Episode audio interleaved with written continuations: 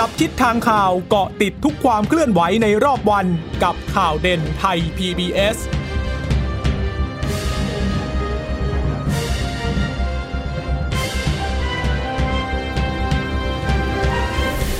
สวัสดีค่ะ สวัสดีคุณผู้ฟังนะคะ ต้อนรับสู่ข่าวเด่นไทย PBS เราพบกันเป็นประจำทุกวันจันทร์ถึงศุกร์บ่ายๆ แบบนี้ค่ะ อัปเดตข้อมูลข่าวสารก่อนที่จะส่งต่อประเด็นไปยังข่าวข้ามมิติใหม่ทั่วไทยนะคะ วันนี้พบกับดิฉันจีราชาตาเอี่ยมรัศมีและคุณพึ่งนภาคล่องพยาบาลเช่นเคย เดี๋ยวคุณพึ่งนภาตามมานะคะ ติดธุระอยู่นิดหน่อยนะคะ แต่ว่าเดี๋ยวก็มาอาบอกเล่าข่าวสารสู่กันฟังนะคะ วันนี้ก็ยังคงมีหลายเรื่องหลายประเด็นที่ต้องติดตามกันต่อเนื่องหลักๆ น่าจะเป็นความเคลื่อนไหวในทางการเมืองซะมากกว่านะคะเพราะว่าเดี๋ยวเข้าสู่ช่วงปลายสัปดาห์เนี่ย ก็จะเริ่มมีการเคลื่อนไหวชุมนุมกันหรือว่าการจัดการแถลงข่าวต่างๆ เกิดขึ้นในหลายจุดด้วยกันนะคะ อย่างพรุ่งนี้เนี่ยยกตัวอย่างดูคร่าวๆ ก็คือต้องติดตามความเคลื่อนไหวของอกลุ่มภาคีนักเรียน ที่เขาก็บอกว่า อาจจะพากันไปทวงถามสิ่งที่เขาเรียกร้องไปกับรัฐมนตรีว่าการกระทรวงศึกษาธิการไปก่อนหน้านี้ ว่าขอให้มีมาตรการเพื่อที่จะป้องกันปกป้องนักเรียนจากการถูกข่มขู่คุกคามนะคะ หลังจากที่มีการเปิดให้ มีเวทีเพื่อแสดงความคิดเห็นมาแล้วเนี่ยก็เป็นประเด็นหนึ่งที่ทางรัฐมนตรีว่าการกระทรวงศึกษาธิการเมื่อวันนี้ที่มีการตั้งกระทู้ถามกัน ก็มีการบอกถึงเรื่องนี้เช่นเดียวกันนะคะบอกว่า ก็ในในทำนองที่ว่าเเรื่องนี้เนี่ยมันก็เป็นไปตามกระบวนการอยู่แล้ว เดี๋ยวก็จะดูแลกัน ก็ไม่ต้องเดินทางมาหรอก เพราะว่ามาทีมันก็ค่อนข้างที่จะเสียค่าใช้จ่ายกันอยู่เยอะเหมือนกันนะคะ อันนี้ก็เป็นประเด็นหนึ่งที่มีการพูดถึงในเรื่องของการชุมนุมกันของบรรดานักเรียนนะคะ แต่ทีนี้ในวันที่ 30นะก็จะมีการถแถลงข่าวของกลุ่มเยาวชนปลดแอก ก็จะเป็นการถแถลงข่าวก่อนที่จะมีการชุมนุมใหญ่กันด้วย น่าสนใจเหมือนกันอันนั้นจะเป็นการถแถลงที่อารยองฟองเซ่นะคะเพนกวินก็จะไปถแถลงด้วยตัวเองด้วยนะคะ แต่ว่าทีนี้เนี่ยในความเคลื่อนไหวต่างๆ ที่เกิดขึ้นณขณะนี้วันนี้การดำเนินการการทำหน้าที่ของนายกรัฐมนตรีพลเอกประยุทธ์จันโอชารัฐมนตรีว่าการกระทรวงกลาโหม และนายกรัฐมนตรีนะคะ ก็ยังดำเนินไปตามปกติค่ะ วันนี้ไปเป็นประธานเปิดงานเกษตรสร้างชาติครั้งที่สอง รวมพลคนเกษตรสร้างชาตินะคะ ในงานก็มีการกล่าวปาฐกถาพิเศษ เกษตรทางรอดของประเทศไทยขับเคลื่อนเกษตรกรรุ่นใหม่ หรือว่า Young Smart Farmer และการจำหน่ายผลผลิตทางการเกษตรขององค์กรเกษตรกรและวิสาหกิจชุมชนค่ะ ก็มีรัฐมนตรีจากฝากฝั่งของกระทรวงการ กระทรวงเกษตรก็ไปร่วมงานกันด้วยนะคะ ก็มีคนร่วมค่อนข้างเยอะทีเดียว 2,000 คนดิฉันไม่รู้เหมือนกันว่ามีมาตรการในเรื่องของการป้องกันโควิดกันมากน้อยแค่ไหนนะ แต่ว่าอะไม่ใช่สาระสำคัญกันแล้วกัน บอกว่าทางคุณอนุชาบุรพชัยศรีเนี่ยโฆษกประจำสำนักนายกรัฐมนตรี ก็บอกกับผู้สื่อข่าวนะคะบอกว่าในงานเนี่ยนายกรัฐมนตรีก็ชื่นชมภาคการเกษตรนะคะที่ปัจจุบันมีอยู่ประมาณ 8 ล้านครัวเรือนหรือว่า 25 ล้านรายนะบอกว่า มีส่วนสำคัญในการช่วยสร้างไรายได้กับประเทศไทย โดยส่งออกผลผลิตทางการเกษตรด้วยนะคะ แต่ทีนี้เนี่ยในการไปเปิดงานครั้งนี้แน่นอนว่าคงไม่ได้พูดถึงแค่เรื่องของการเกษตรเท่านั้น เพราะว่าในช่วงนี้เนี่ยมันก็มีความเคลื่อนไหวทางการเมือง การดำเนินการทางการเมือง แล้วก็การขับเคลื่อนของกลุ่มต่างๆ กันค่อนข้างเยอะเหมือนกัน ก็แน่นอนว่านายกรัฐมนตรีก็ไปพูดถึงในเรื่องของประเด็นความเคลื่อนไหวต่างๆ ด้วยนะคะ ฟังเสียงของนายกรัฐมนตรีกันค่ะ เราต้องรวมใจไทยสร้างชาติของเรา หลายใดเรื่อง ทุกอย่างความมั่นคง เศรษฐกิจสังคม กฎหมายกระบวนการธรรม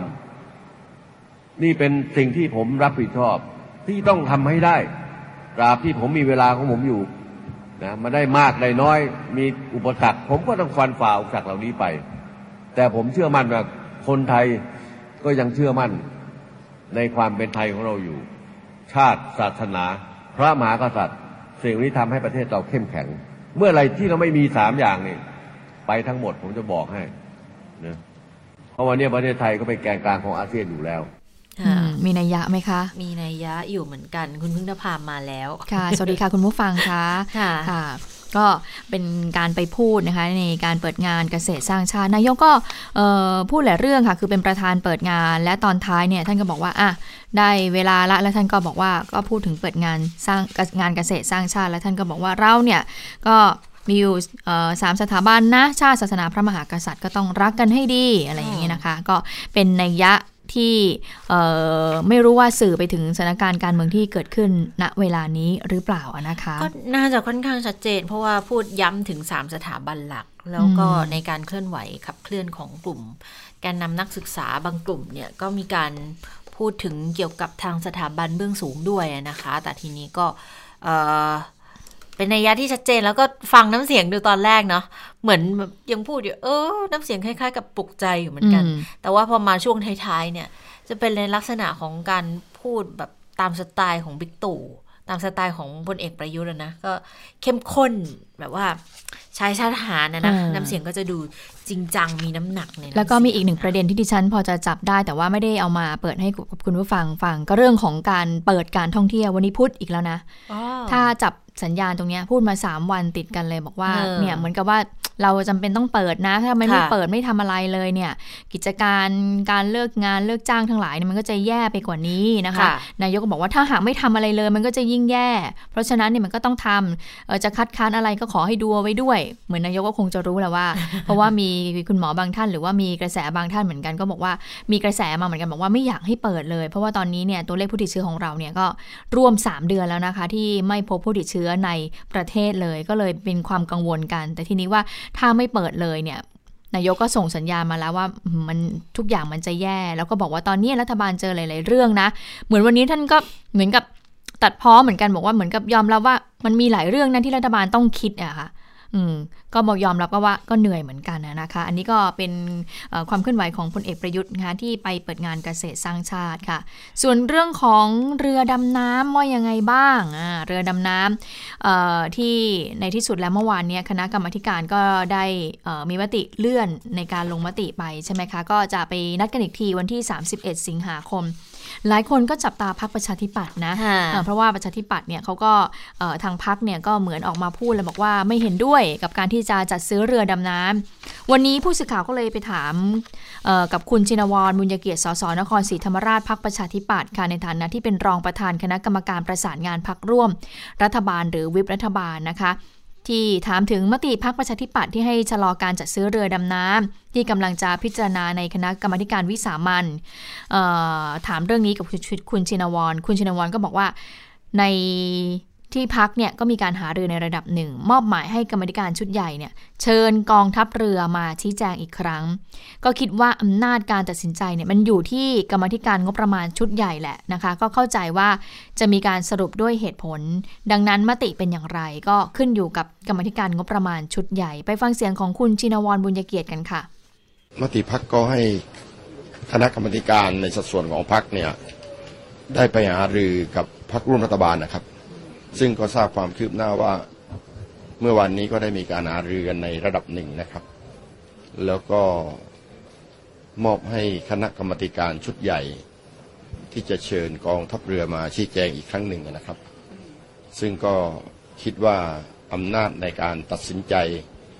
ก็อยู่ที่คณะกรรมการนกประมาณชุดใหญ่อยู่แล้ว ซึ่งในนั้นก็ประกอบด้วยประธานซึ่งเป็นรัฐมนตรีร่วมรัฐบาลอยู่แล้ว ผมเข้าใจว่า คงจะได้สรุปด้วยเหตุผลต่อไป ซึ่งก็ไม่ทราบว่ามติจะเป็นยังไงก็แล้วแต่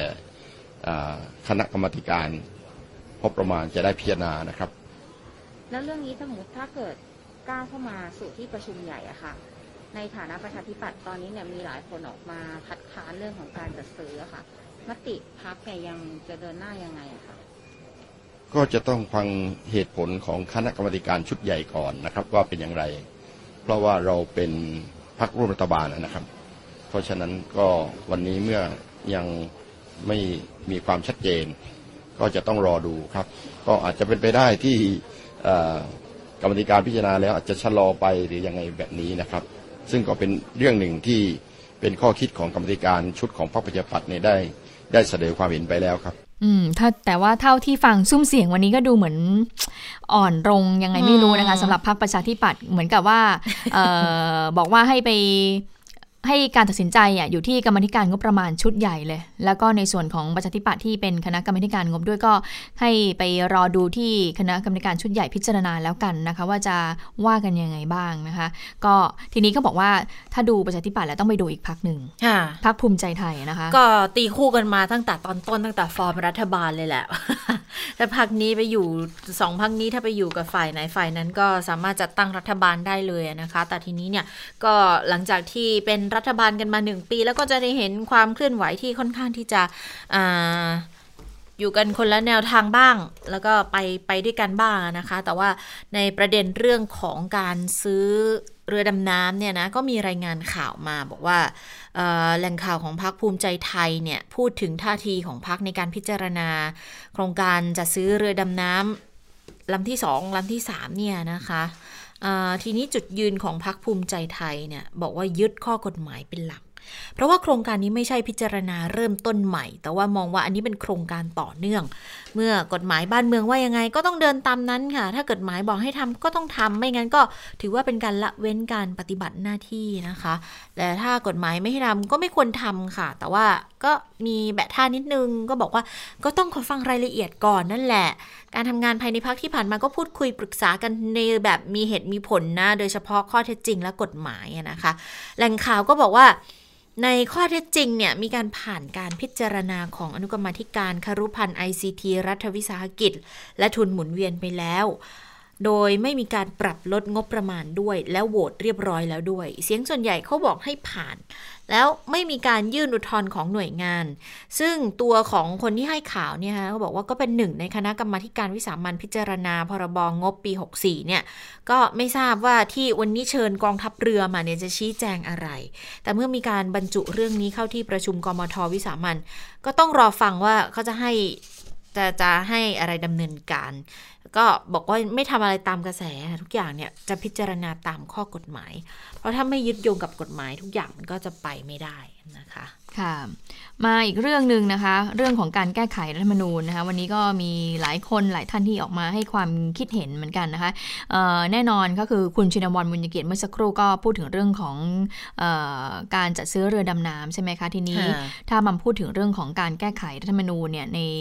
ฐานะที่ทางคุณชินวรเนี่ยก็เป็นวิปรัฐบาลด้วยนะคะเป็นรองประธานนะคะก็มีการพูดถึงการประชุมร่วมวิป3ฝ่าย ในเรื่องของการแก้ไขรัฐธรรมนูญ โดยบอกว่าการประชุมร่วมกันที่ประชุมเนี่ยก็เห็นชอบค่ะ ให้รองเลขาธิการกฤษฎิกา ไปกับโครงร่างรัฐมนูญของพรรคร่วมรัฐบาล ซึ่งมีมติว่าเราเนี่ยจะเสนอในนามของพรรคร่วมรัฐบาลเพียงร่างเดียว ยึดหลักการก็คือแก้ไขมาตรา 256 นะคะ เพื่อจัดทำรัฐมนูญฉบับใหม่โดยสสร แล้วก็บอกด้วยว่าองค์ประกอบของสสรเนี่ยมีข้อยุติว่ามาจากการเลือกตั้งโดยตรง เลือกตั้งโดยตรงนะคะ 160 คน1ร้อย 150 คน แล้วก็มาจากการเลือกของสส10 คน แล้วก็มาจากการเลือกของสว 10 คน แล้วก็มาจากที่ประชุมอธิการบดี ซึ่งเป็นผู้เชี่ยวชาญด้านกฎหมายมหาชนรัฐศาสตร์ และประสบการณ์ในการบริหารราชการแผ่นดิน 20 คน แล้วก็จะเปิดโอกาสให้นักเรียนนักศึกษาน มีส่วนร่วมในการเป็นสสรด้วยนะ 10 คน โดยกระบวนการให้ดำเนินการเลือกกันเอง โดยให้กกตเนี่ยเป็นผู้ที่ดำเนินการกำหนดขั้นตอนแล้วก็หลักเกณฑ์นะคะ ต่อมาคุณชินวรบอกอีกว่า กระบวนการที่จะให้มีการดำเนินการเนี่ยเมื่อมีการจัดตั้งสสรก็ให้มีการพิจารณาให้แล้วเสร็จภายใน 240 วัน และหลังจากนั้นค่ะก็เสนอให้รัฐสภาเห็นชอบ เมื่อรัฐสภาเห็นชอบก็นำขึ้นทุนเก้าแล้วก็ประกาศใช้ต่อไป แต่ถ้าหากว่ารัฐสภาไม่ให้ความเห็นชอบ ก็จะต้องมีการจัดทำประชามติ ทั้งหมดนี้คือหลักการของร่างรัฐธรรมนูญของพรรคร่วมค่ะ ซึ่งก็เป็นไปในทิศทางเดียวกันทิศทางเดียวกันกับร่างรัฐธรรมนูญของฝ่ายค้าน แต่ว่าจะแตกต่างในรายละเอียดที่เพิ่มองค์ประกอบของสสรเข้ามานะคะ เหมือนกับทางของพรรค เพื่อไทยเนี่ยจะแบบเหมือนเลือกตั้งมาทั้งหมดเลยนะคะใช่นะคะ ทีนี้เมื่อถามว่าหากรัฐสภาเห็นชอบเนี่ยจะต้องมีการทำประชามติอีกครั้งหรือเปล่า คุณชินวรก็บอกว่า จะทำประชามติเฉพาะในที่รัฐสภา ไม่เห็นชอบเท่านั้น ซึ่งก็คล้ายกับรัฐธรรมนูญปี 40 เมื่อรัฐสภาเห็นชอบก็จะประกาศใช้เป็นกฎหมาย แต่ถ้ารัฐสภาไม่เห็นชอบก็จะต้องทำประชามติ ทั้งนี้ส่วนตัวนะคะก็คิดว่าแนวความคิดของพรรคร่วมรัฐบาล ในการเสนอร่างรัฐธรรมนูญร่วมกันก็คือ ต้องแก้ไขรัฐธรรมนูญ ให้ได้จริง ส่วนรายละเอียดเนี่ยที่กำลังเป็นข้อถกเถียงกัน ไม่ว่าจะเป็นเรื่องของบทเฉพาะการ เรื่องของอำนาจของสว ก็เป็นเรื่องที่ทางสสรนั้นจะไปดำเนินการ พิจารณาแก้ไขต่อไปค่ะ ค่ะ ทีนี้ถ้าเกิดเราพูดกันเรื่องเกี่ยวกับสสรหรือว่าการร่างรัฐธรรมนูญเนี่ยก็มีความเห็นหนึ่งที่น่าสนใจนะมาจากทางคุณอุดมรัฐอมริตอดีตกรรมการร่างรัฐธรรมนูญค่ะ ก็ได้พูดถึงเรื่องของการเสนอยติแก้ไขมาตรา 256 เกี่ยวกับวิธีการแก้ไขรัฐธรรมนูญนะคะ แล้วก็เสนอให้ยกเลิกมาตรา 269 ถึง 272 เกี่ยวกับสวอันนี้น่าจะเป็นข้อเสนอของทางก้าวไกลนะที่ให้มีการยกเลิกตัวนี้เนี่ยก็บอกว่าการแก้รัฐธรรมนูญนะคะ ก็บอกต้องต้องทำตามหลักการตามเงื่อนไขปี 60 มาตรา 256 นั่นก็คือเขาวางหลักการเอาไว้แล้วอะว่าแก้รัฐธรรมนูญยังไง ก็จะยากกว่ากฎหมายทั่วไป ก็เท่ากับว่าก็ต้องใช้เสียงวุฒิสภาไม่น้อยกว่าหนึ่งในสามแล้วก็ต้องมีการเห็นชอบในวาระที่3ซึ่งต้องมีเสียงพักการเมืองที่ไม่ได้เป็นรัฐบาล หรือไม่มีประธานและรองประธานสภาผู้แทนราษฎร ไม่น้อยกว่าร้อยละยี่สิบคือเป็นการกระจายเสียงกันอย่างชัดเจนนะคะแล้วในบางประเด็นเนี่ยอาจจะต้องทำประชามติด้วย ดังนั้นการจะแก้ไขรัฐธรรมนูญอะไรก็แล้ว แต่จะต้องคำนึงถึงจำนวนเสียงและความต้องการของสังคม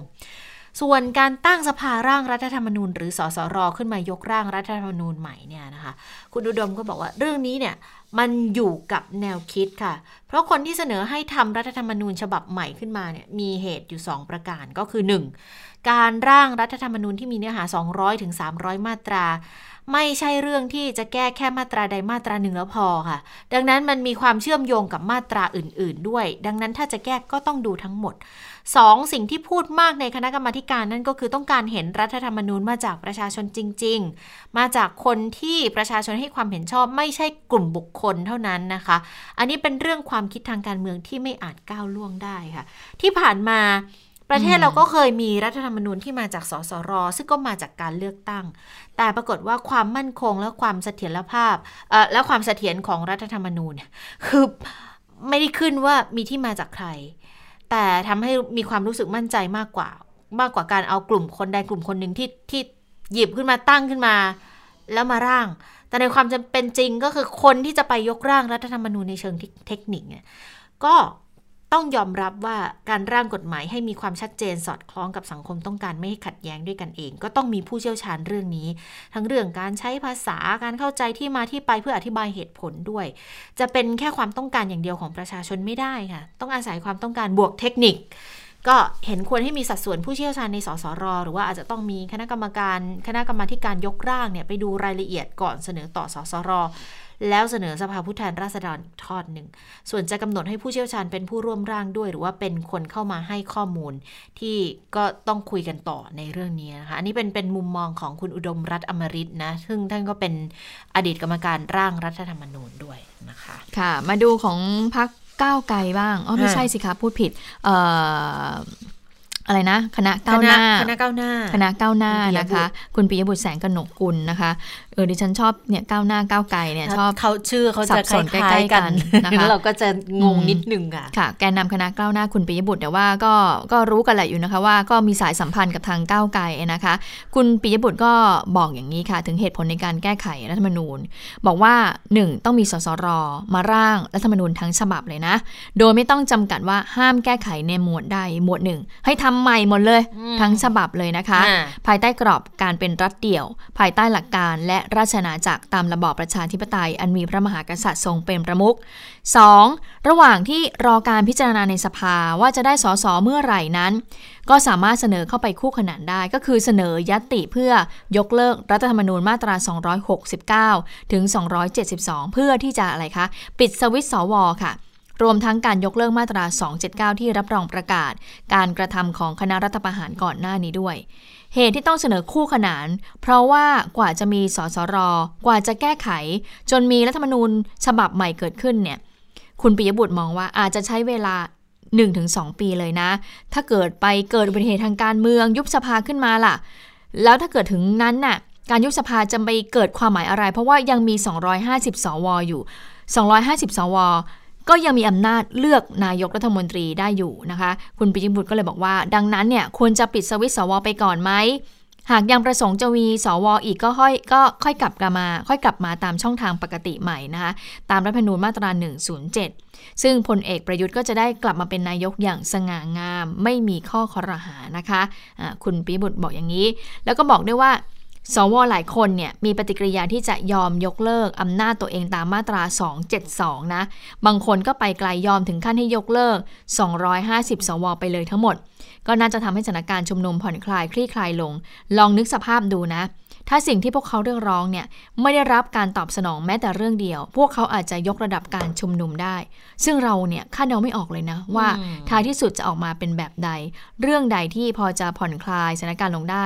คุณปิยบุตรก็มองว่าก็ควรรีบทำนะ อืมนะคะและทีนี้เมื่อถามตอบบอกว่า แล้วที่พักเพื่อไทยมองว่าหนทางเอ่อมันค่อนข้างยากล่ะที่สวเนี่ยจะ ปิดสวิตตัวเอง แล้วก็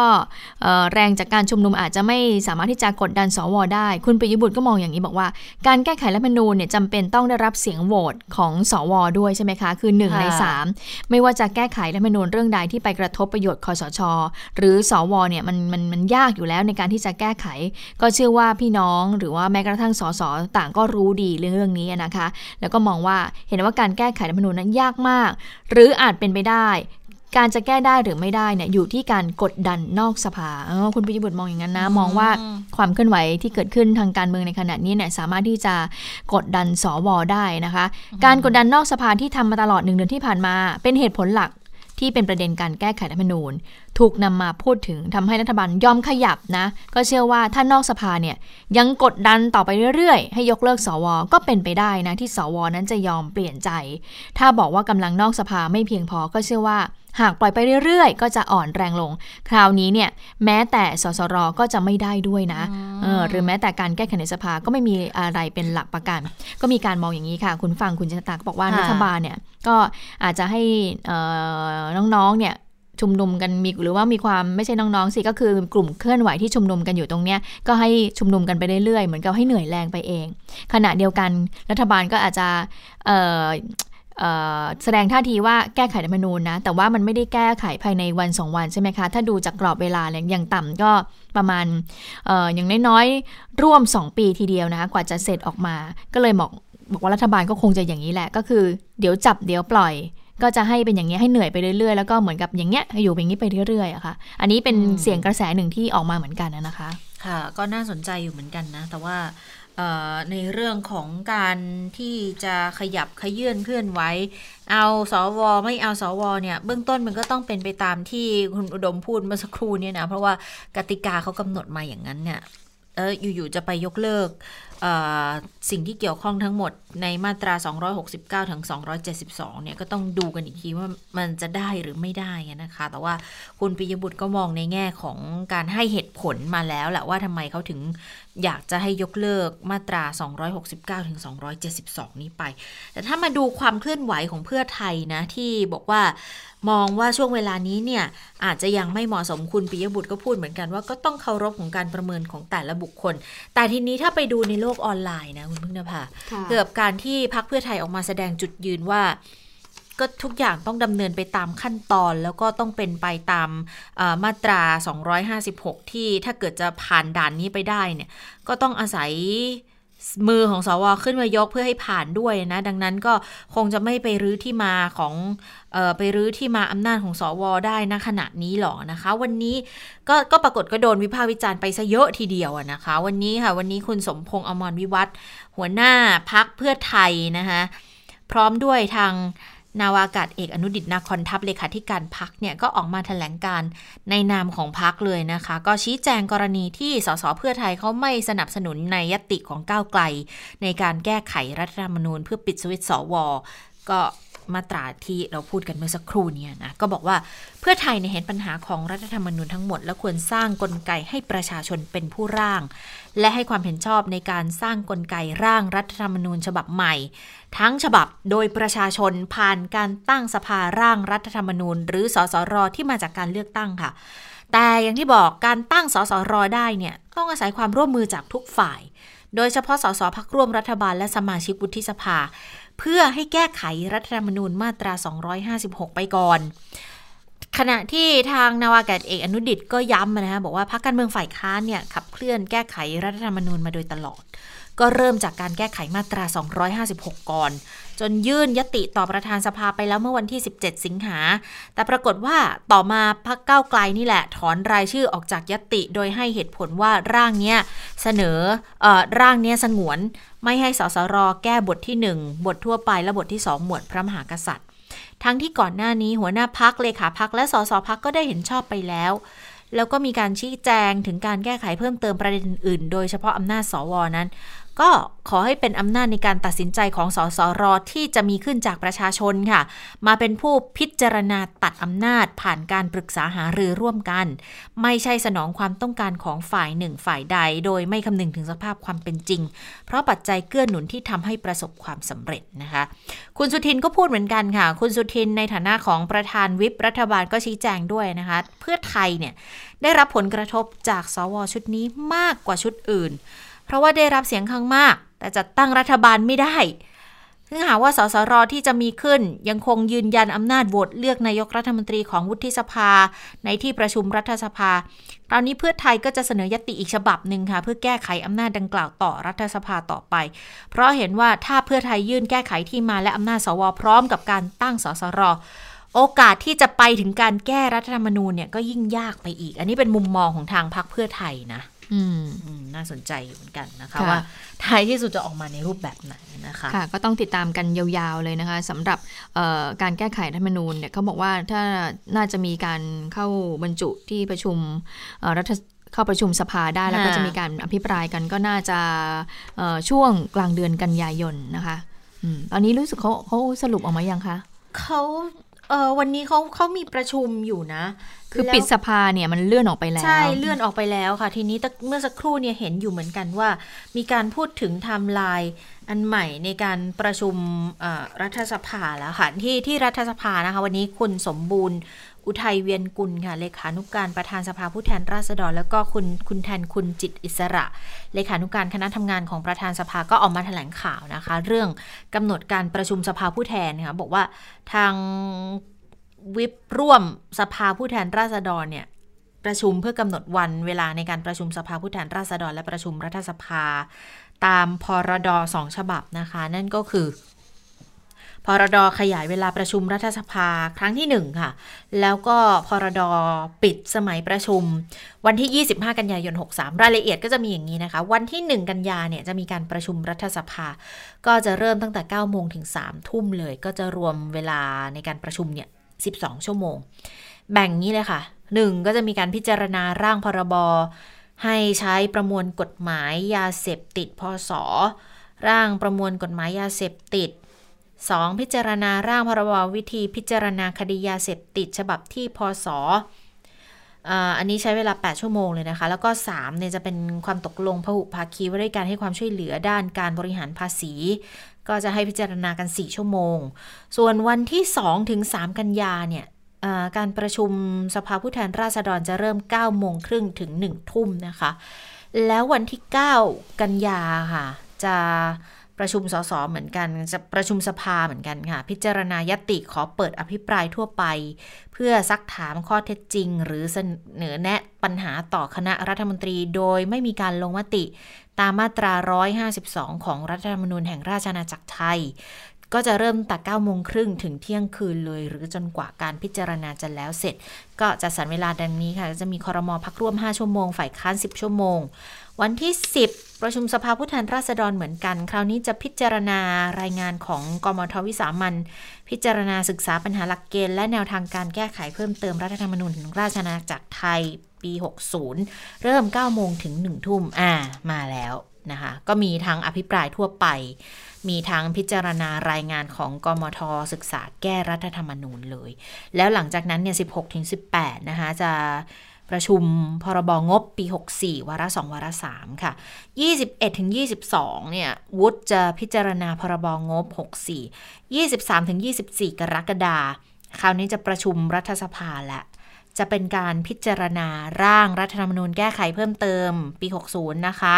ก็จะเริ่มประชุมตั้งแต่9โมงครึ่งถึง3ทุ่มอ่า5ทุ่มครึ่ง ใช้เวลา 24 ชั่วโมงเลยค่ะ ก็จะแบ่งแบ่งเรียบร้อยแล้วจัดสรรคอรมอพักร่วม 8 ชั่วโมง ฝ่ายค้าน 8 ชั่วโมง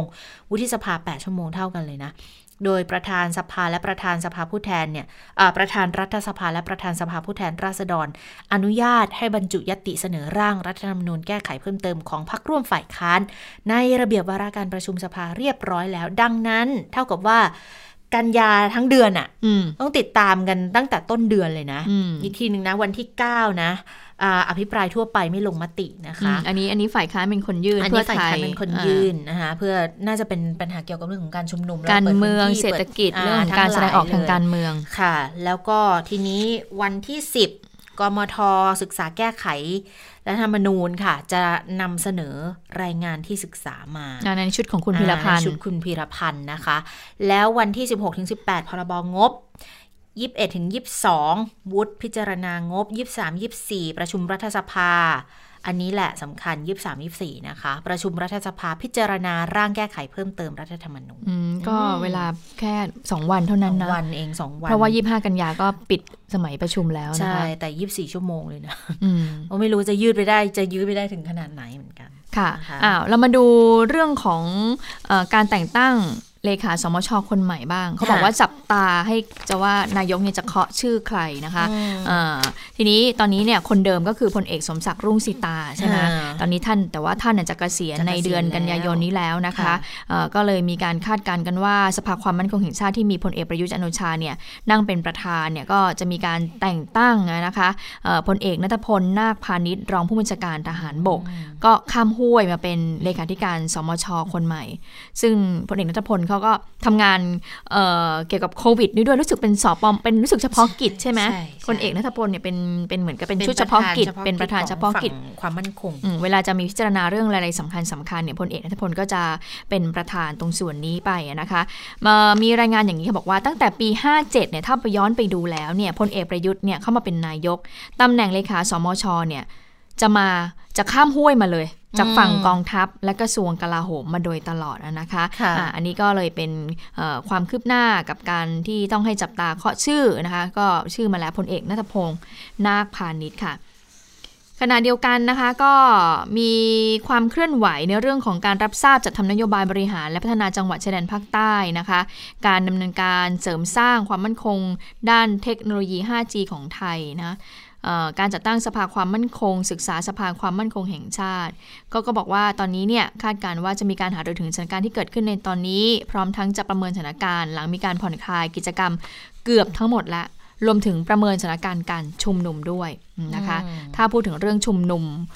วันนี้ก็ต้องจับตาไปที่ไหนคะ วันนี้ต้องคุณไผ่ดาวดิน คุณไผ่ดาวดินเข้ามาแล้วนะหลังจากที่เมื่อคืนนี้เนี่ยเขาก็ร่วม ในเวทีที่จังหวัดขอนแก่นอยู่นะคะ เนื่องจากว่าวันนี้เนี่ยเขาจะต้องเดินทางเข้ามาในกรุงเทพและวันพรุ่งนี้เนี่ยต้องไปรายงานตัวต่อสอนอสำรันราชนะคะ ก็เลยเเข้ามาก่อนเอ้เมื่อกี้ที่ฉันเห็นแบบแบบอยู่เลยนะคะ ความเคลื่อนไหวของคุณไผ่ดาวดินนะคะ วันนี้คือ หาไม่เจอ ค่ะแต่เอาทีนี้ไม่เป็นไรคือคือสรุปย่อๆ คือว่าความเคลื่อนไหวพรุ่งนี้ค่ะ วันนี้คุณไผ่ดาวดินเนี่ยนะคะ ก็จะปักหลักค้างคืนนะคะ อยู่ที่บริเวณแยกคอกวัวใช่ไหมคะใช่ค่ะแยกคอกวัว แล้วก็เหมือนกับเชิญชวนให้แนวร่วมของเขาเนี่ยมาชุมนุมตรงส่วนนี้ด้วยนะคะ แยกคอกวัวจริงตอนนี้ทางสอนอชนะสงครามก็เตรียมความพร้อมแล้วรับมือกับการชุมนุมนะคะเตรียมพื้นที่เตรียมพื้นที่เตรียมความพร้อมเตรียมกำลังแล้วนะคะเขาก็มีกิจกรรมเขามีชื่อด้วยนะนอนแคมป์ไม่นอนคุก แฮชแท็กเราคือเพื่อนกันอืมนะคะ วันก็จะเริ่มมีกิจกรรมตั้งแต่ช่วงบ่ายๆอย่างนี้แหละนะคะ ที่บริเวณนุสรสถาน 14 ตุลา ทางตำรวจก็ในพื้นที่ก็มีการจัดกำลังสอนอชนะสงครามไปนะคะ ก่อนที่วันพรุ่งนี้ก็จะเดินทางไปยังสอนอสำรันราชเพื่อรับทราบหมายเรียกค่ะ ค่ะ ก็ ทางทางพลตำรวจพันตำรวจเอกวรศักดิ์พิสิทธิ์บรรณการนะคะผู้กำกับสอนอชนะสงครามก็พูดถึงเรื่องนี้เหมือนกัน ก็บอกว่าก็เดี๋ยวเตรียมความพร้อมเอาไว้นะคะ เพราะว่ากิจกรรมเนี่ยเริ่มตั้งแต่บ่ายสามแล้วก็จัดกำลังตำรวจสอนอชนะสงคราม ไปดูแลความสงบเรียบร้อย ไม่ให้เกิดความวุ่นวายนะคะ แต่ว่า เบื้องต้นยังไม่มีการประสานขอกำลังจากหน่วยอื่นค่ะ แต่ว่าไปคุยกันแล้วไปชี้แจงกับผู้ชุมนุมและกำชับว่าอย่าไปกีดขวางพื้นผิวจราจรนะ จะได้ไม่เกิดรถติดขัดหรือเกิดอุบัติเหตุขึ้น ก็คิดว่าน่าจะเข้าใจกันดีค่ะ แต่ถ้าต้องการจะปักหลักค้างคืนตามที่แจ้งไว้จริง ก็จะพิจารณาวางกำลังผัดเปลี่ยนเวรยามดูแลความสงบเรียบร้อย จนกว่าการชุมนุมจะยุติลงอีกครั้งหนึ่งนะคะ ค่ะ ส่วนอีกความเคลื่อนไหวหนึ่งนะคะที่จะมีการเคลื่อนไหวเกิดขึ้นในวันที่ 30 สิงหาคมนะคะ ก็เป็นกลุ่มของนายแพทย์มรงเดชกิจวิกรม แกนนากลุ่มไทยพักดีนะคะ ที่ได้ประกาศนัดชุมนุมแสดงพลังเพื่อปกป้องประเทศ ทีนี้เรื่องนี้เนี่ยพลเอกประวิตยวงสุวรรณก็ให้สัมภาษณ์ถึงกรณีที่คุณหมอวรงเนี่ยประกาศนัดชุมนุมนะคะะถามว่าเป็นห่วงอะไรไหมนะคะ ว่าจะมีการประทะกับกลุ่มปลดแอกหรือเปล่าพลเอกประวิตยก็บอกว่าเขาไม่ชนกันหรอก ชุมนุมไม่ตรงกันหรอก ไม่ทีนี้ถามว่าไม่น่าจะมีปัญหาอะไรใช่หรือเปล่าพลเอกบอกไม่มีหรอกไม่มีไม่มีค่ะ แต่ทีนี้ถ้ามาดูพลเอกประยุทธ์จันโอชานะคะ ที่มีการประชุมสภาความมั่นคงแห่งชาติก็บอกว่าก็ก็ติดตามอยู่เหมือนกันนะ เพราะว่าจะต้องดูแลในเรื่องของการรักษาความสงบเรียบร้อยด้วยเหมือนกัน ก็ คิดว่าในที่ประชุมค่ะ ก็จะมีการหารือถึงสถานการณ์ที่เกิดขึ้นทั้งหมด ทั้งสถานการณ์หลังผ่อนคลายกิจการกิจกรรมนะ อันนี้เป็นเรื่องเกี่ยวกับโควิด แล้วก็ที่สำคัญคือเรื่องของการประเมินสถานการณ์การชุมนุมของกลุ่มนักเรียนนักศึกษาด้วยนะคะการประชุมสมชวันนี้เนี่ยเขาดูเรื่องของความคืบหน้าการจัดทำนโยบายบริหารและการพัฒนาจังหวัดภาคใต้ด้วยนะคะ อืมอะมาดูก่อนที่จะไปคดีบอสค่ะไปดูคดีที่ดิฉันไม่รู้ว่าคุณผู้ฟังนั้นลืมไปเลยหรือยังนะคะ กับคดีชิงทองลบบุรีนะคะที่มีผู้เสียชีวิต 3ศพนะคะะวันนี้ก็ศาลอาญาถนนรัชดาพิเศษก็นัดอ่านคำพิพากษาคดีฆ่าชิงทองออโรราจำได้ไหมคะที่เกิดขึ้นในห้างสินค้าโรบินสันจังหวัดลบบุรี แล้วผู้ต้องหาเป็นใคร ผู้ต้องหาก็คือนายประสิทธิชัยเขาแก้ว หรือว่าพออกอฟค่ะซึ่งเป็นอดีตผู้อำนวยการโรงเรียนประถมแห่งหนึ่งในจังหวัดสิงห์บุรีเนี่ยเป็นจำเลยในความผิด 9 ข้อหาด้วยกันนะคะ โดยคดีนี้อายการก็เป็นโจทยื่นฟ้องไปนะคะเมื่อวันที่ 20 กุมภาพันธ์ ก็มีการบรรยายพฤติการความผิดเอาไว้นะคะว่าอพออกอฟเนี่ยใช้อาวุธปืนนะคะ ขนาด 9 มม นะคะ แล้วก็นำอาวุธแล้วก็เครื่องกระสุนเนี่ยเข้าไปในห้างสินค้าโรบินสัน สาขาลบบุรี แล้วก็ยิงพนักงานรักษาความปลอดภัยก่อนนะคะ รวมทั้งประทุษร้ายบุคคลทั่วไปด้วย จนเป็นเหตุให้เด็กชายพานุวิทย์วงอยู่ และนางสาวทิดารัตน์ทองทิพย์พนักงานร้านทองออโรราจนถึงแก่ความตาย แล้วก็ ยังไปยิงบุคคลอื่นอีก 4 คนได้รับบาดเจ็บนะคะ ก่อนที่จะเอาสร้อยคอทองคำน้ำหนักเส้นละ 1 บาท 22 เส้น น้ำหนักเส้นละ 2 สลึงอีก 20อีก 11 เส้น ก็รวมเป็น 33 เส้น เป็นเงินนะคะ6 0แสนกว่าบาทของบริษัทออโรราไป ก่อนที่จะขี่รถจักรยานยนต์หลบหนีไปนะคะ ก็เป็นคดีที่ย้อนกันให้ดูณนะ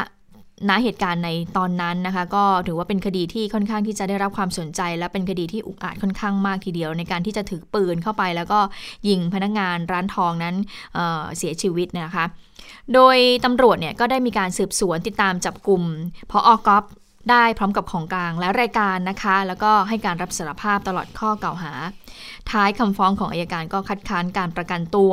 โดยระบุว่าคดีนี้เนี่ยมีอัตราโทษสูง ก็เกรงว่าผู้ต้องหานั้นจะหลบหนี แล้วก็ขอให้ศาลพิพากษาลงโทษจำเลยตามความผิดนะคะ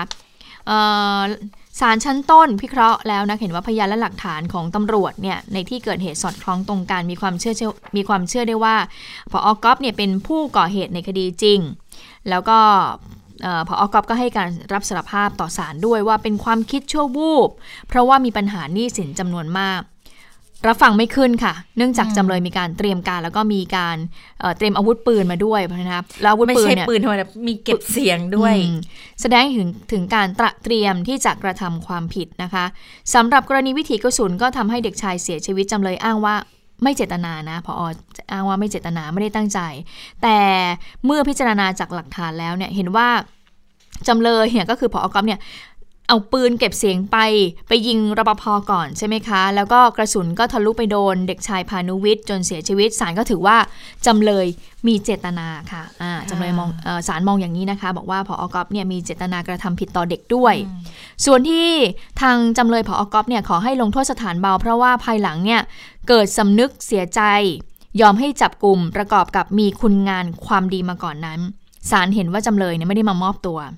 แล้วก็ไม่ได้ให้การที่มีประโยชน์ต่อการแสวงหาหลักฐานเลยนะคะ เนื่องจากว่าพยานหลักฐานเนี่ยทางตำรวจเนี่ยสามารถที่จะนำสืบเองได้คำให้การของจำเลยเนี่ยจึงไม่เป็นประโยชน์ค่ะ หรือให้ความรู้กับศาลเลยศาลเลยบอกว่าเนี่ยไม่ใช่เหตุบรรเทาโทษนะทั้งนี้คำรับสารภาพของจำเลยก็เป็นการจำนนต่อหลักฐาน การกระทำผิดของจำเลยก็ถือว่าเป็นภัยร้ายแรง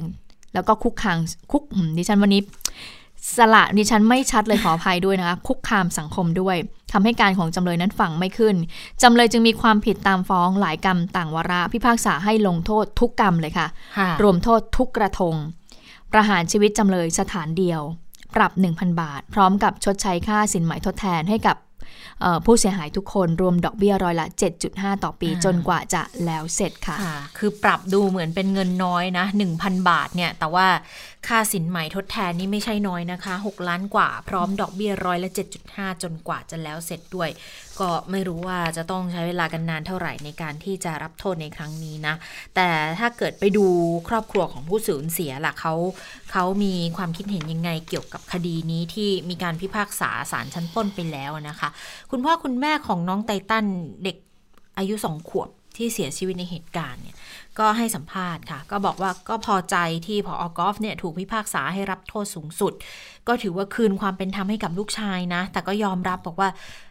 คือจนถึงตอนนี้เนี่ยเหตุการณ์เกิดขึ้นต้นปีใช่ไหมคะก็ผ่านมา 8 เดือนก็ยังทำใจไม่ได้กับการสูญเสียที่เกิดขึ้น แต่ก็ต้องถือว่าเป็นเวรเป็นกรรมกันมาค่ะ ก็เชื่อว่าทางครอบครัวของพออกอฟเนี่ยคงจะยื่นอุทธรณ์แต่ทางครอบครัวของตัวเองก็คงจะสู้คดีให้ถึงที่สุดเหมือนกัน ผ่านมาทุกวันก็คิดถึงลูกชายทุกวันนะแล้วก็ยังทำใจไปไปไปที่ห้างแห่งที่เกิดเหตุเนี่ยยังไม่ได้เลยนะ อันนี้ก็เป็นสิ่งหนึ่งที่เกิดขึ้นกับเหตุการณ์จาก น้ำมือของพออกอฟคนนี้นะคะ มีเรื่องหนึ่งคดีหนึ่งเพิ่งเข้ามาคุณพึ่งนภาค่ะ คดีของคุณนาทีราชกิจประการค่ะสสบัญชีรายชื่อ ใช่ที่ที่ยื่นบัญชีทรัพย์สินนี้สินไม่ครบอะตกหล่นไป 200 กว่าล้านภรรยาภรรยาคุณพิพัฒน์ราชกิจประการรัฐมนตรีท่องเที่ยวนะคะ ก็วันนี้มีการอ่านคำพิพากษาชันวินิจฉัยอุทธรณ์นะคะ ในคดีที่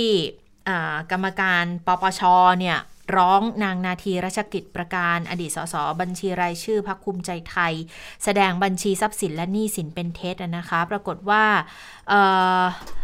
สิ่งที่เกิดขึ้นก็คือศาลอุทธรให้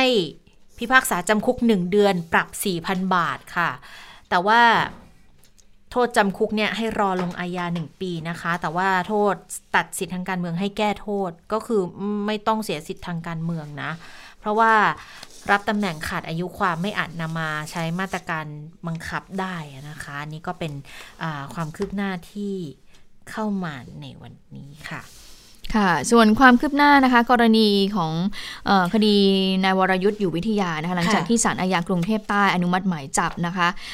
นายวรยุทธ์ 3 ข้อหาในคดีขับรถชน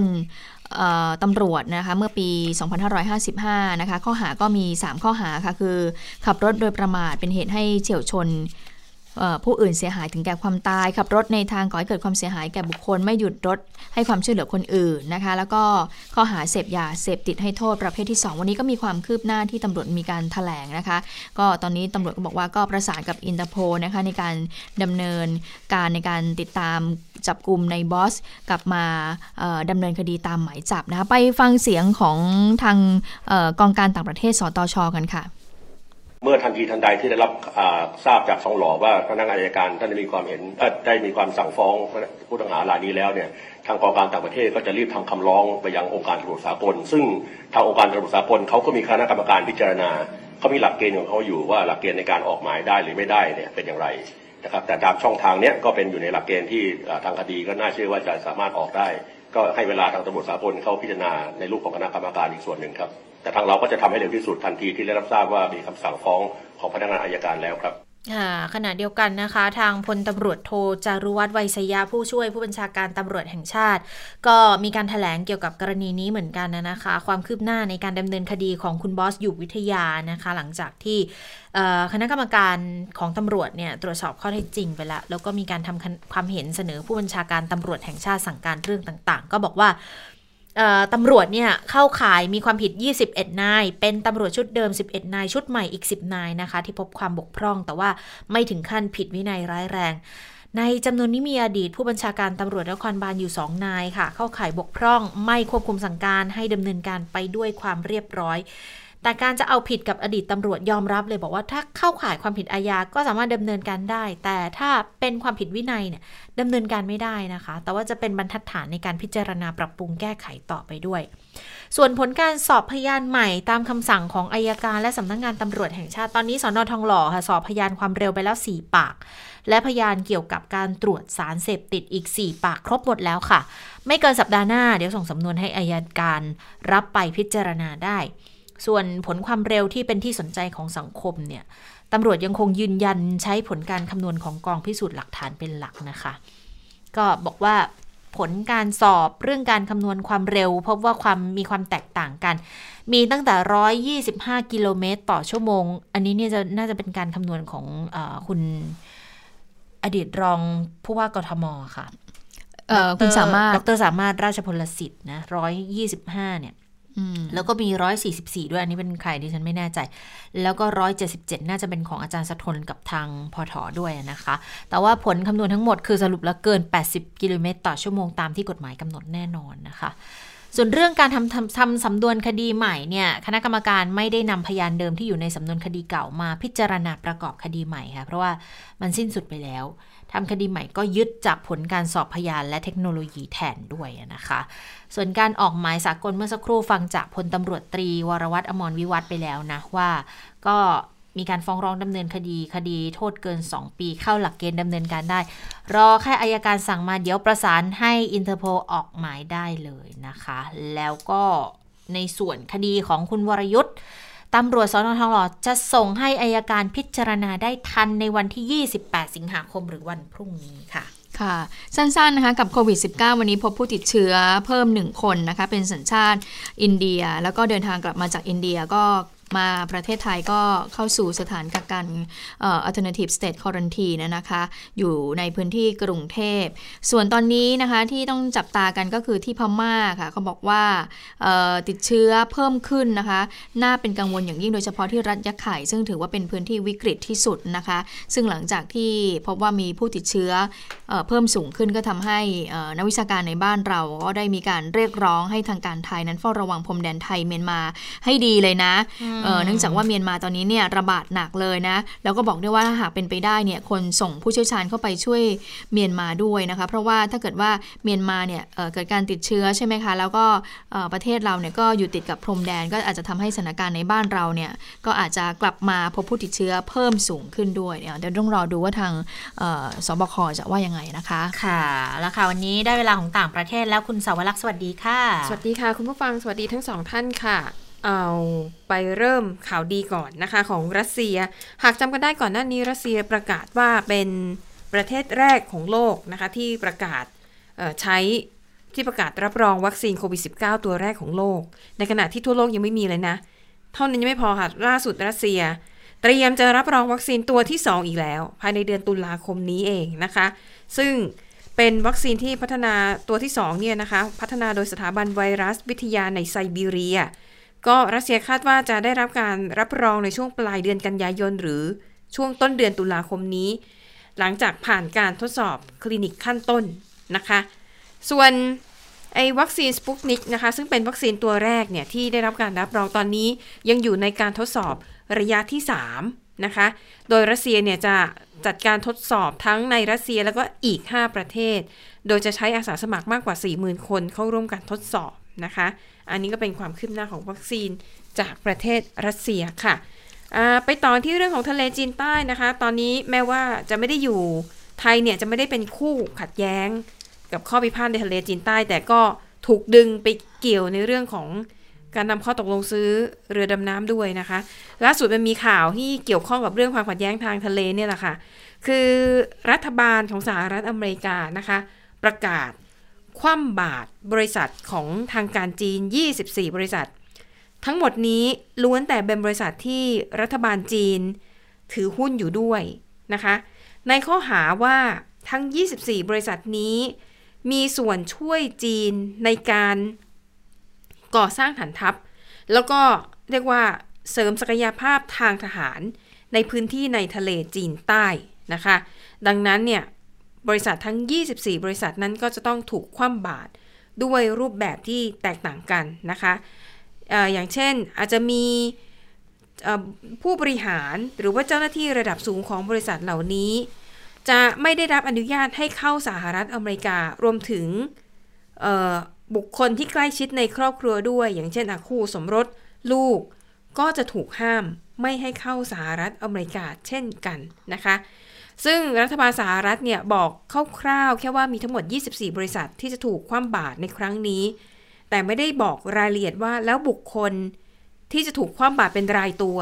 มีทั้งหมดกี่คนนะคะ อันนี้ก็เป็นหนึ่งในความพยายามของสหรัฐอเมริกา เพราะว่าจริงๆแล้วตามปกติถ้าพื้นที่ไหนที่ยังเป็นพื้นที่พิพาทกันอยู่นี่ค่ะข้อตกลงกันอยู่ไม่ได้เนี่ย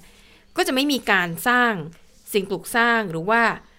แสดงหลักฐานเพื่อปักปันว่า ตัวเองเป็นเจ้าเข้าเจ้าของที่นั่นนะคะ ทั้งนี้เพื่อลดความขัดแย้ง แต่จีนเนี่ยก็ต้องบอกว่าอุกอาจมาก เพราะรู้ทั้งรู้อยู่ว่ามันเป็นพื้นที่พิพาทแต่จีนก็ไม่ได้สนใจนะคะ เพราะว่าจีนเนี่ยเริ่มสร้างสิ่งปลูกสร้างในแถบทะเลจีนใต้มาตั้งแต่ 7 ปีที่แล้วนะคะแล้วไม่ใช่สิ่งปลูกสร้างธรรมดา แต่ว่าสร้างเป็นฐานทัพอากาศเลยแหละมีลานเรียกว่ามีรันเวย์ให้เครื่องบินรบเนี่ยขึ้นลงได้นะคะ มีอุปกรณ์ที่เกี่ยวกับการติดตั้งขีปนาวุธ ต่อต้านต่อต้านเรือรบเนี่ยก็มีนะคะ ก็เรียกได้ว่าเป็นฐานทัพขนาดย่อมๆที่จีน สร้างขึ้นในทะเลจีนใต้ อันนี้ถือว่ามีนัยยะสำคัญนะคะ มันแสดงให้เห็นว่าจีนพร้อมที่จะใช้อำนาจ ในการเข้ายึดครองพื้นที่ในแถบนี้ ซึ่งถ้าหากว่าดูประเทศที่เป็นคู่พิพาทแล้วเนี่ยก็ไม่ได้เป็นประเทศมหาอำนาจอะไรนะคะ ส่วนมากจะอยู่ในอาเซียนก็จะมี ฟิลิปปินส์มีเวียดนามนะคะที่ทะเลาะเบาแว้งกันอยู่ แล้วก็มีข้ามไปไต้หวันด้วยนะคะอะอันนั้นก็เป็นเรื่องประเด็นความขัดแย้งนะคะซึ่งสหรัฐอเมริกาเนี่ยออกมาคว่ำบาตรครั้งล่าสุดก็เป็นอีกครั้งหนึ่งนะคะที่สหรัฐพยายามจะตอกย้ำให้เห็นว่า สหรัฐอเมริกาเนี่ยจะไม่ยอมปล่อยให้จีนเข้ามามีอิทธิพลเหนือพื้นที่ในทะเลจีนใต้ คือจะมาให้จีนมาสร้างอาณาจักรที่นี่เนี่ยสหรัฐจะไม่ยอม และสหรัฐนะคะจะยืนอยู่เคียงข้างชาติพันธมิตร ในภูมิภาคเอเชียตะวันออกเฉียงใต้ โดยจะช่วยปกป้องอธิปไตยนะคะแล้วก็ทรัพยากรที่อยู่ใต้ทะเลในพื้นที่ดังกล่าว แล้วก็สหรัฐยืนยันนะคะว่าจะปกป้องประเทศในอาเซียนเนี่ยเป็นไปตามหลักกฎหมายสากลนะคะ อันนี้ก็เป็นความคืบหน้าเรื่องของทะเลจีนใต้ค่ะ ปิดท้ายนะคะไปดูคำตัดสินของ ผู้ต้องหาในคดีสะเทือนขวัญที่เกิดขึ้นในนิวซีแลนด์เมื่อปีที่แล้วนะคะ คุณผู้ฟังน่าจะจำได้เป็นเหตุการณ์ที่เป็นเขาเป็นจริงๆเขาเป็นชาวออสเตรเลียนะ แต่ว่าไปก่อเหตุในประเทศนิวซีแลนด์ก็คือใช้อาวุธปืนกึ่งอัตโนมัติ บุกเข้าไปกราดยิงชาวมุสลิมที่กำลังประกอบพิธีทางศาสนาในมัสยิดในประเทศนิวซีแลนด์ แล้วไม่ใช่กราดยิงที่มัสยิดแห่งเดียวนะ คือตามแผนเขาอะต้องการจะไปกราดยิงในชุมชนมุสลิมเนี่ยสามสถานที่ด้วยกันทำสำเร็จไปแล้วสองสถานที่ แต่ว่าสถานที่ที่สามเนี่ยโดนตำรวจสกัดด้วยก่อน เพราะว่าตำรวจใช้รถพุ่งชนเลยนะคะ ล่าสุดศาลของนิวซีแลนด์ตัดสินให้ลงโทษจำคุกตลอดชีวิต และจะไม่มีการอภัยโทษ แต่หลายคนมองว่าหกฆ่าคนตายไปห้าสิบเอ็ดคน แค่จำคุกตลอดชีวิตดูแล้วยังไม่ค่อยสะสม อันนี้ที่ Christchurch ใช่ไหมถูกต้องค่ะ แต่ว่ากฎหมายนิวซีแลนด์เนี่ยเขายกเลิกโทษประหารชีวิตไปตั้งแต่ปี 1961 ดังนั้นจำคุกตลอดชีวิตเนี่ยก็คือคือโทษหนักสุดแล้ว โทษหนักที่สุดแล้ว แล้วก็จะไม่มีการอภัยโทษให้นะคะ เนื่องจากเหตุการณ์ก็ นานผ่านมานานกว่าหนึ่งปี เดี๋ยวจะย้อนความให้ฟังสั้นๆ แล้วกันว่าวันนั้นมันเกิดอะไรขึ้นเหตุการณ์เกิดวันที่ 15 มีนาคมปีที่แล้วนะคะเบรนตันแทร์แรนท์อายุ 29 ปี เป็นชาวออสเตรเลียนะ แต่ว่าเขาว่าอยู่ในนิวซีแลนด์เขาบอกว่านายเบรนตันเนี่ย วางแผนที่จะก่อเหตุในลักษณะนี้มานานถึง 18 เดือน มีการไปสอบเพื่อขอใบอนุญาตพกอาวุธปืน ค่อยๆซื้อกระสุนสะสมเก็บไว้ มีการทำการบ้านไปดูว่าโบสถ์ไหนเออมัสยิดแห่งไหนที่มีชาวมุสลิมไปรวมตัวกันมากที่สุด แล้วก็จดกระทั่งวันไหนคือวันสำคัญทางศาสนา วันไหนคือวันที่จะมีคนไปรวมตัวกันที่โบสถ์มากที่สุดนะคะ แล้ววันเกิดเหตุเนี่ยเด็กเออมันก็ไม่เด็กแล้วนะอายุ 29 ก็พกปืนกระสุนเนี่ยเต็มที่ที่สะสมมาเกือบปีครึ่งนะคะ ก็ขับไปที่จุดแรกนะคะ เหตุการณ์นี้เกิดขึ้นที่เมืองไครเชิร์ตจุดแรกเนี่ยก็เป็นโบสถ์แห่งหนึ่ง อันนี้เป็นโบสถ์ที่มีผู้เสียชีวิตมากที่สุด แล้วก็คำให้การของเขานะคะ เขาบอกว่าเวลาเขาเข้าไปในโบสถ์เนี่ย คือยิงกลาดไม่เลือกหน้า เพราะว่าผู้เสียชีวิตอายุน้อยที่สุดเนี่ยอายุสามขวบ แล้วเขาบอกว่าพอเข้าไปในมัสยิด ดูแล้วคนไหนยังมีชีวิตอยู่เนี่ยเขาจะยิงที่ท้องแล้วก็ศีรษะเพื่อให้มั่นใจว่าเสียชีวิตแน่นะคะ จากโบสถ์ที่หนึ่งก็ไปเอ่อมัสยิดที่หนึ่งก็ไปมัสยิดที่สองก็เสียชีวิตไปอีกเจ็ดคน แต่ว่าตอนที่กำลังจะไปมัสยิดที่สามเนี่ยตำรวจรู้ข่าวแล้วตำรวจขับรถพุ่งชนนะคะค่ะซึ่งเมื่อถูกจับได้แบรนตันก็ยอมให้จับโดยดีไม่ได้มีการขัดขืนจับกลุ่ม แม้แต่ตอนที่เอ่อรับฟังคดีการพิจารณาคดีในศาล ไม่อุทธรณ์ไม่อะไรทั้งสิ้น คือก็ก็คือยอมรับสภาพศาลตัดสินยังไงก็ว่าไปตามนั้นนะคะ ค่ะ แต่ว่าดิฉันก็ค่อนข้างชอบวิธีจัดการของรัฐบาลเขานะ ไม่เอ่ยชื่อ ไม่ให้ความพูดถึงสำคัญไม่ให้ความสำคัญอืมเพื่อที่จะได้เป็นการตัดการลอกเลียนแบบด้วยค่ะหมดเวลาของข่าวเด่นไทย PBS แล้วนะคะ วันนี้เราทั้ง 3 คนลาไปก่อน สวัสดีค่ะ สวัสดีค่ะ สวัสดีค่ะ